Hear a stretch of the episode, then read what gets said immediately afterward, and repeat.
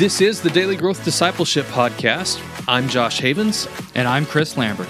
We're on a journey to learn what it means to live a lifestyle of discipleship.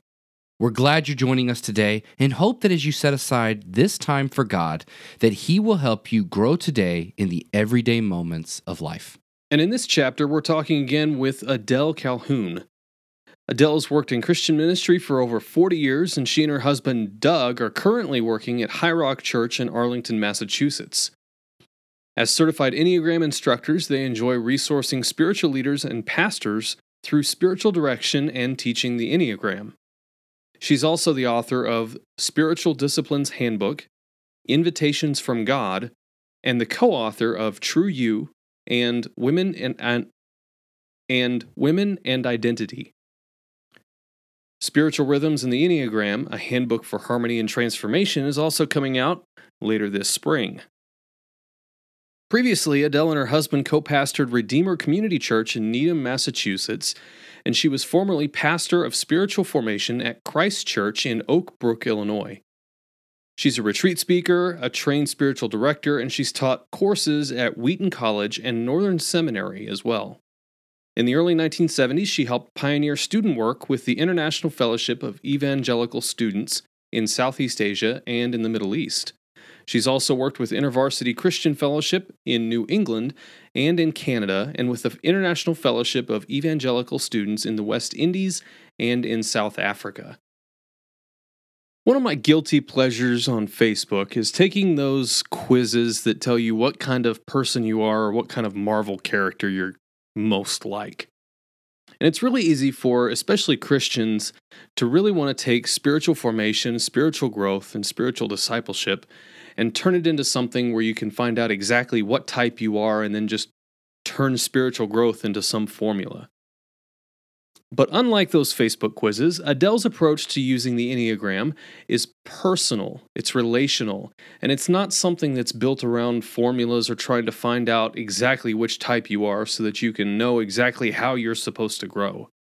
It's all built around community and the body of Christ and learning how to live out your relationship with God in a community of believers and use the Enneagram as a tool to help guide that you have a new book coming out. Um, what you and your husband and, and another couple have, have all co-wrote that, um, which I would love to ask about how that sort of a co-writing process works, but we'll save that for another conversation.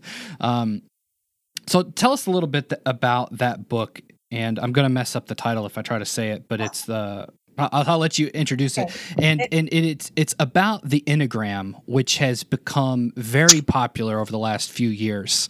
And as we were talking about before, I think if this would have, if this book would have come out or this topic would have come up 10 years ago, I think this would have been a concept that would have made a lot of Christians very uncomfortable. So I'm really excited to talk about this. So tell us about the book. So the book is called Spiritual Rhythms and the Enneagram, a handbook for harmony and transformation. And I've been working with the Enneagram since the late 80s and uh, it came to me by somebody in our ministry who was given a book about the Enneagram and, you know, it has the diagram of the Enneagram on the front. She brought it to me and she says, is this a cult? Is this something I can read? So that was my introduction to the Enneagram, you know? So I read it and I thought, what this has going for it is I feel like it gives it well, let me start over again. There are lots of Christians who need therapy. they they don't have self awareness. They love Jesus and they are mean, hurtful people and they don't know it or they think that it's okay, you know, but,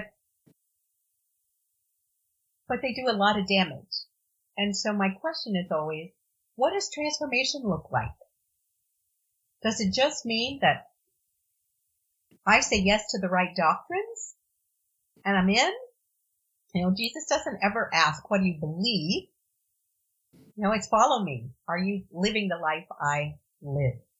And so I felt like the, the Enneagram got at what it was to lose your life to find it, what it was to die to yourself. It got at actually naming a signature sin. And it was, it's Paul's language, put off anger, malice, wrath, lust, sloth, and put on the virtue. So I felt like it is all there in the Bible. And so I started, you know, going back and forth and I thought, the thing about this is I talk till I'm blue in the face about following Jesus, laying down your life, putting off the old man, putting on the new man, and everybody looks at you and goes, yeah, yeah, I get it. And they don't do it. I think it's hard to do, you know, they're conceptual things. And the Enneagram, if you will let it, sort of gets behind all of your defenses and depending on who's teaching it in a kind way that the spirit can sort of knock on you and say, Hey, take a look. Do you recognize who this is in the mirror? And then you can go, Oh wow. I see what needs changing.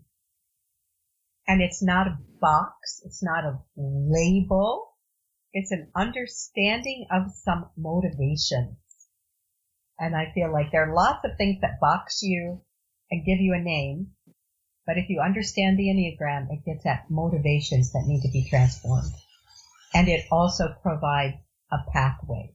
So when we, my husband and I taught the Enneagram for many years, um, thousands of people, and the question we get asked multiple times is, well, now that I know my number, what do I do?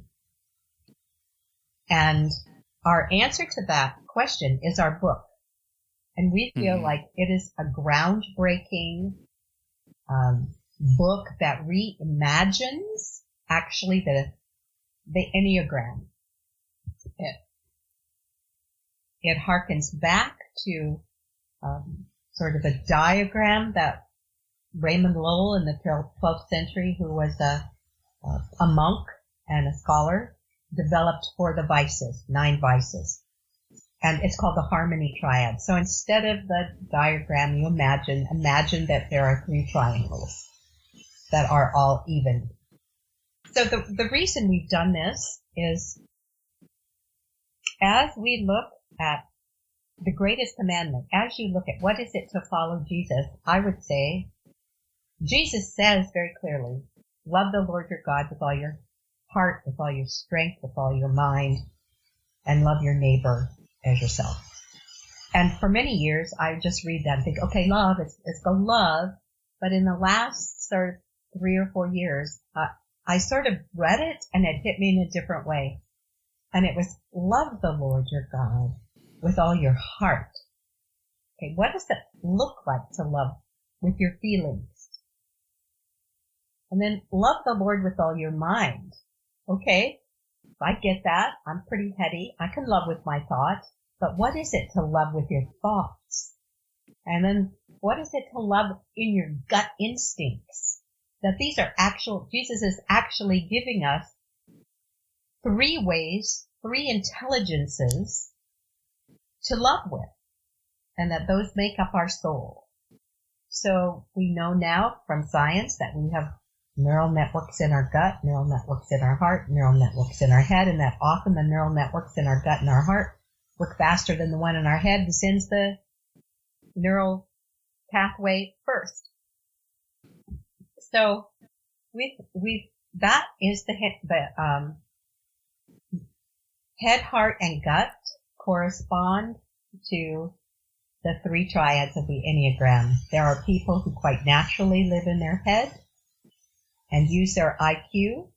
There are people who quite naturally live in their heart and use their EQ. And there are people who live in their guts, their body. They know in their bones and they're in their instinctive gut GQ. And so we, we sort of developed together this idea that the pathway for transformation is a movement to learn to love with our total being, our head, heart, and gut. And so each number then needs to learn to access head, heart, and gut. And the truth is, most of us have a favored way. Like if you like being in your head, you probably look at people who are in their heart and go, they shouldn't trust their feelings. Feelings can lead you astray. I don't trust people who trust their feelings. And if you're a heart person, you may say, oh, the people are always in their head. I don't trust them. You know, they think facts are everything. Facts aren't everything. Then, so we dismiss ways of knowing and we dismiss people who are different. And so our hope was to provide a workbook that says you are more than your type. You are more than one number. You are more, if a one is the good person on the Enneagram, that's the word they give that person, or they may say the perfectionist, they say the good person. We would say, you are more than a good person. You know, you're in your gut up there. You're loving with your gut, but how are you loving with your head and your heart? Well, on the, the, with the harmony triad, you go to four and learn the depths of love. And so rather, and you go to seven, which is playful. And so we would say rather than just being a good person, your goodness is deeply joyful, is core and seven. And so we encourage people then to come up with their own way of identifying sort of their path for transformation using their a number from their two other titles. Is that mm-hmm. really way complicated? no, it, it well it is complicated and until I think you it's one of those things where you have to at least do a cursory reading and get an understanding and then it's like oh now the puzzle sort of fits into place and and there's so many layers and, and the complexity that you can explore and, and i think it's a wonderful tool for for self-discovery like you're talking about um, real quick though I, I read somewhere that it's definitely not this and so I want to see how you would describe it. Um, it. It's definitely not a personality profile. Um, so if it's not a personality profile, it doesn't like you know like the Myers Briggs or anything like that. How would you describe it? So I'll in those call terms? it a tool for transformation, an archetypal tool for transformation. Mm-hmm. The reason we lead with spiritual practices is we feel like once you can identify sort of your besetting sin, the places you aren't um, transformed into the image of God, when you can say, these are the parts of my personality that are unusable by God in their present form, you have a place to begin. Mm-hmm. And so once I say that, I need a pathway. And so we provide different spiritual pathways or practices and rhythms so that people can lean into, if you're a one, that you could lean into uh, some practices that may be more heart practices mm-hmm. or find out why you dismiss heart. So it's a, it's a workbook that helps you understand yourself. We also have for every chapter a small group sort of exercise on empathy. What is it to get inside the skin of this number and what are the things that bug me and where do they have, what do they have to give me? And so just trying to create some empathy rather than, oh, I know my number, I'm so great. And you're a four, you know, no. How do I step into appreciating the way the image of God gets reflected in all of us? And if we hmm. dismiss one number or one triad, we have dismissed a way of loving God and knowing. Yeah. Do you deal, do you guys deal with how each number relates to the other numbers? We do because we we one of the titles that we toyed with was um, more than your type. Mm. We want to. It's not enough to know your number. You need to be able to see how these other numbers bring you into transformation, draw you into transformation. Yeah. So, how would you recommend somebody first getting acquainted with uh, the Enneagram and Enneagram, sorry, and then going about discovering their type? Do you think this is a is it best done in community or in a group or individually? So, I am I have a very strong opinion about this. The Enneagram was an oral tradition for well over a thousand years, maybe close to two thousand years.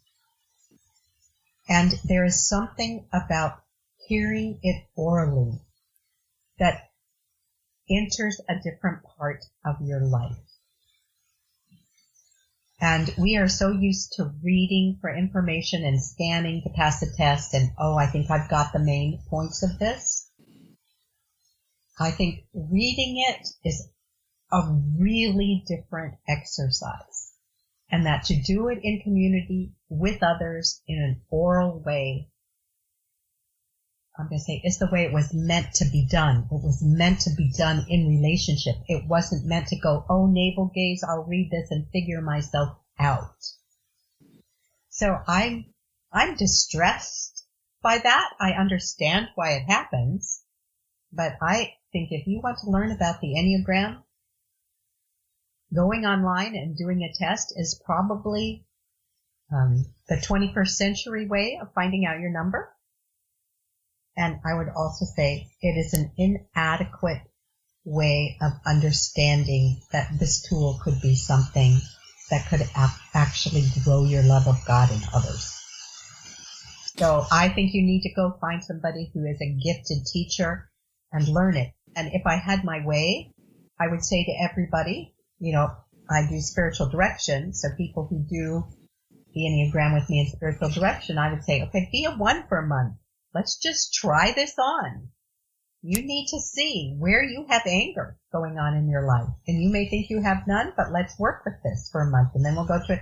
So to take your time and let the spirit actually mm. teach you something rather than take it like, here's the Myers-Briggs and I'm an INTJ. Well, no, this could be a journey into understanding how you can become more and more transformed from one degree of glory to another. Wouldn't you love that? That won't happen by learning your number. So.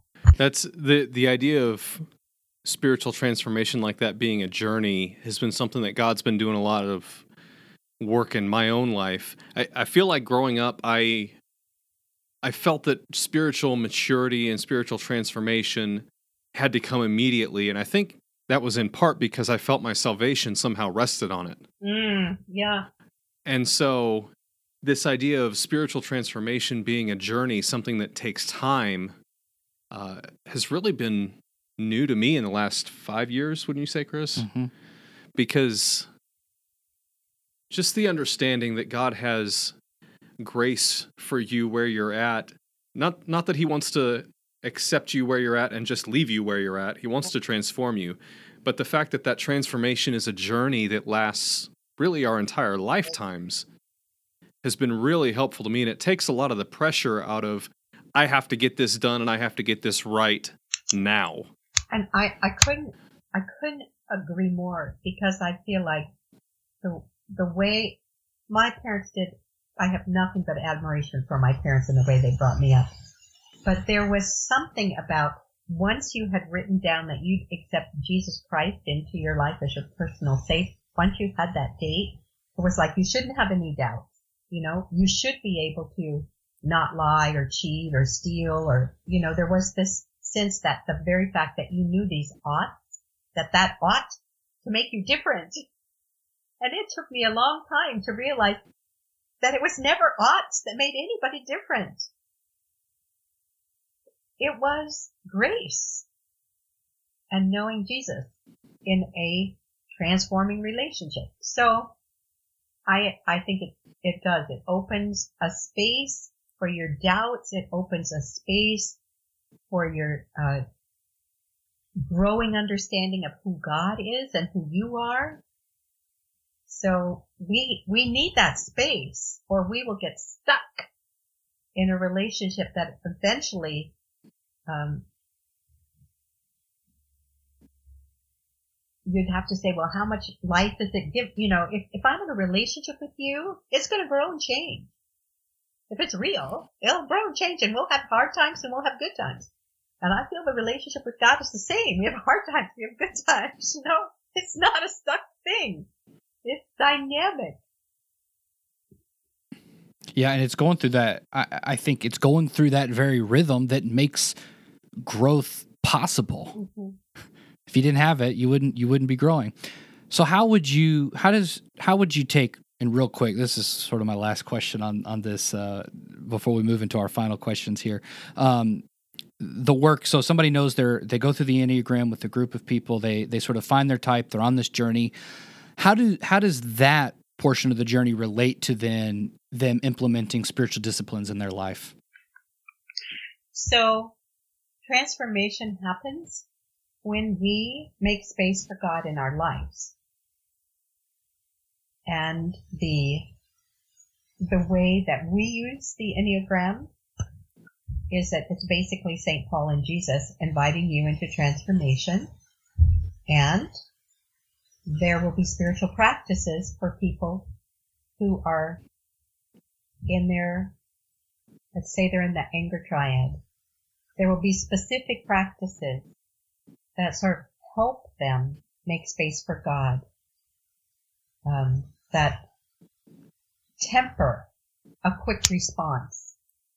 And so we try to give practices for each number and each triad that can help them um, with their signature vices and with the, the ways that they sabotage their relationships with others and with God. It's good. And uh, I found that to be the case. I think I'm a one, if anybody wants to know. And so. Um, so you're going to have a goodness that is deeply joyful. And you know, if you do that, you have an easy goodness.